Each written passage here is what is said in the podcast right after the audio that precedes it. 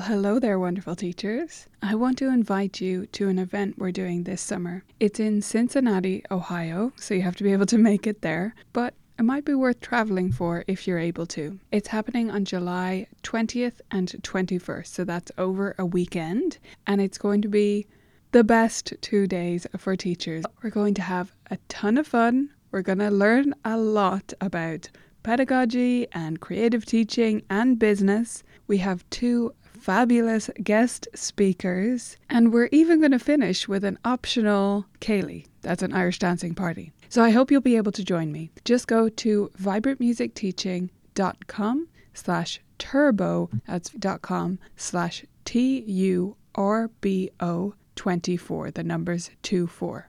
I hope you'll check it out, view all the details there, and I hope to see you in Cincinnati in July.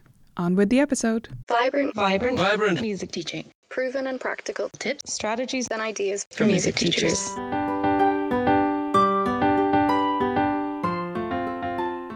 This is the Vibrant Music Teaching Podcast. I'm Nicola Cantan, and today we're talking about how improvisation and creative activities can improve memorization.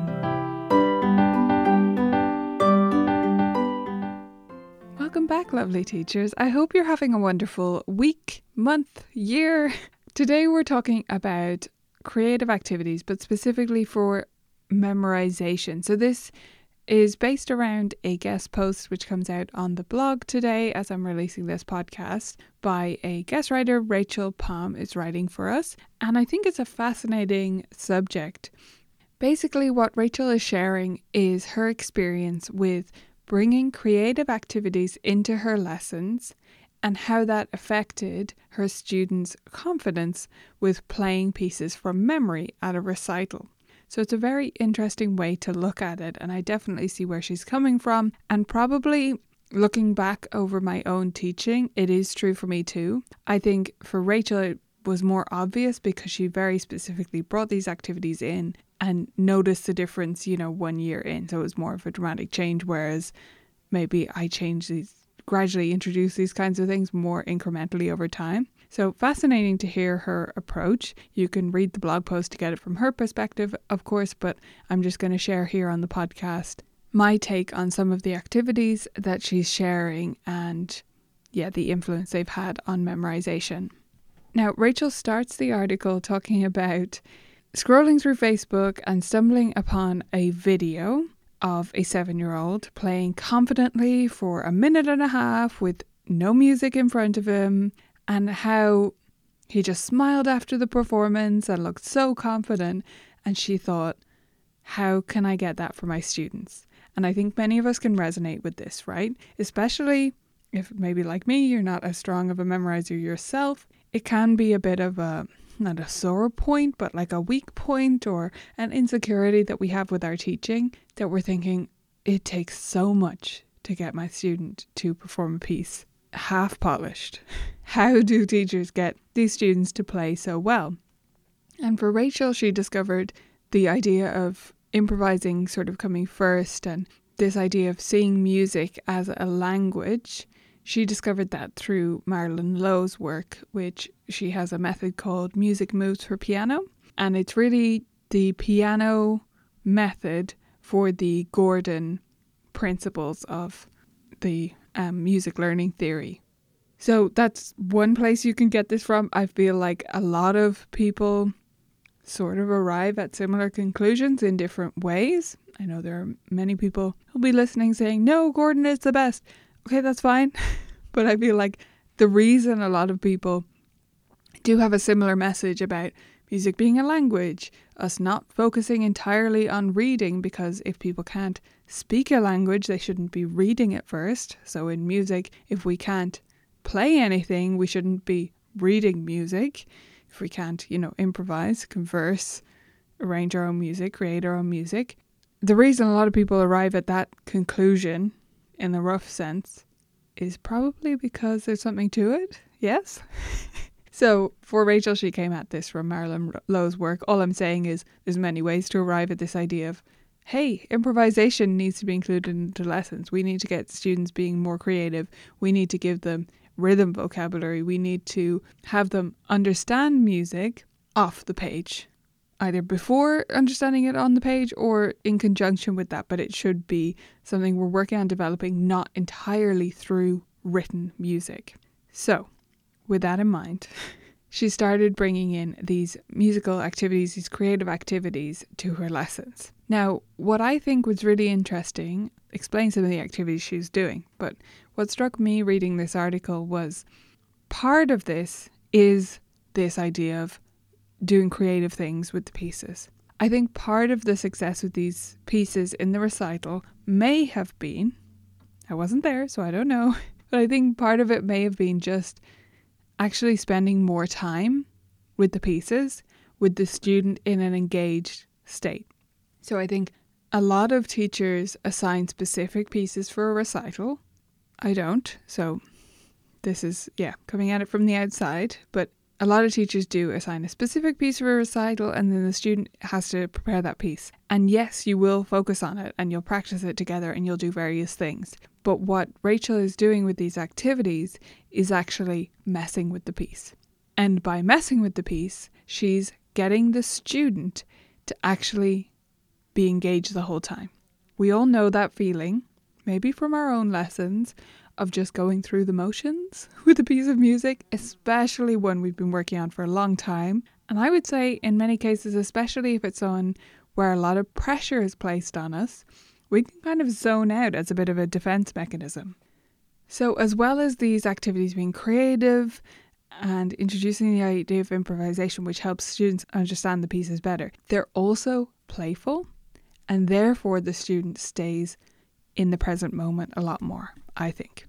So, some of the ideas she did with these pieces once a student has learned a piece, she would ask them to hear their version. So, start messing with it, start changing a few things in the piece.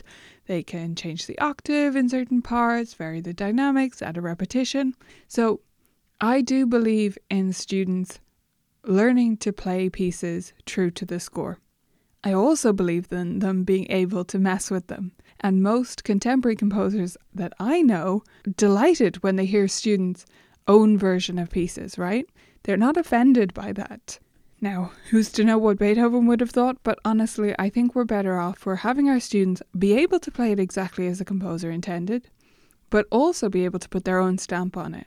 Students who can only play exactly what is on the page and are afraid to break out of that have a very rigid view of what music is. The other thing Rachel had them do was to start connecting and comparing two pieces. I thought this was really interesting. So, anytime the student has mastered two pieces, they're practicing them back to back, listening to them back to back, then talking about what is different. So, the meter, the dynamics, the mood, the modality, all that good stuff. And then they can make changes to make them sound more similar or more different. So that's just a little way of putting a creative stamp on something. It's not full on improvisation. It's not taking away a whole chunk of the piece and saying, write your own this part, but it's just little ways. And for many students, that's more comfortable than a much more open, you can improvise in all these different ways, open playing field. And the next activity Rachel had them do was combine pieces, so creating mashups. I love this as well. We did this as a big studio sort of project a couple of years in my studio, but something that I need to do in my teaching more often. So they would pick favorite parts of the pieces, or you can do it with whole pieces, and then find a way to join them together. You can talk about what you might like to change about the two pieces to make them more similar, to make them gel together better, or you could come up with a little in between bit that's going to take you from one to the other.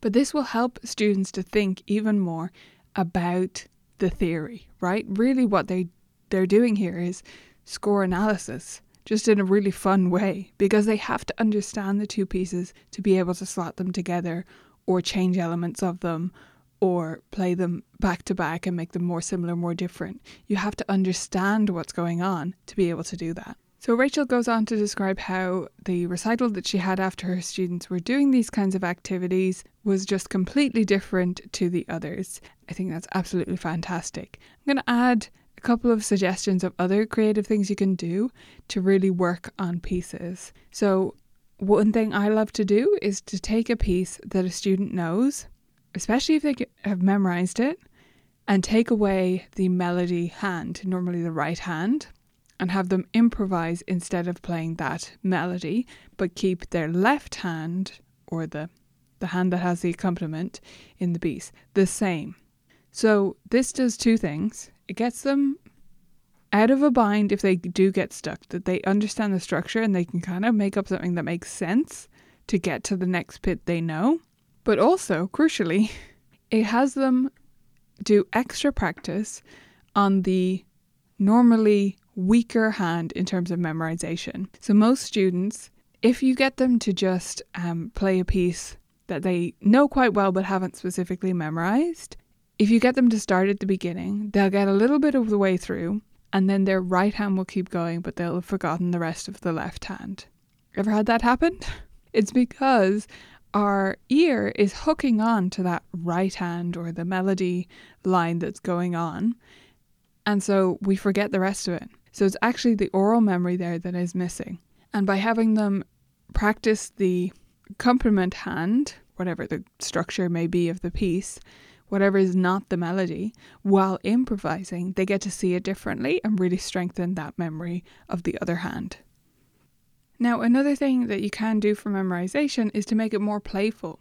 So, these creative activities, as I said, yes, they are creative, and that's a great thing about it, and it is making the student think more critically about the pieces, but also just making your practice, especially of performance pieces, more playful will help your student to be a more confident performer and to be able to play more confidently from memory. So, something as simple as splitting the piece up into sections six sections and rolling a die, or you can do 12 sections and roll dice because you don't want them to practice the first one. Anyway, it's normally the strongest, so it doesn't matter. you use two dice and have them then practice starting at that spot or doing that from memory can be a great way to do it. Anything you can do to introduce play to keep the student on their toes, to keep them thinking, is going to have a lot of the same benefits that Rachel talked about in this article as well. I would love to hear this week about the effect that improvisation or other creative activities has had in your studio. Maybe it is on performances, but maybe it's some other aspect of your studio, maybe that surprised you, that you didn't expect for improvisation to affect, I would love to hear about that impact that it's had in your studio. You can share that with us over on our Instagram. We're at Colourful Keys.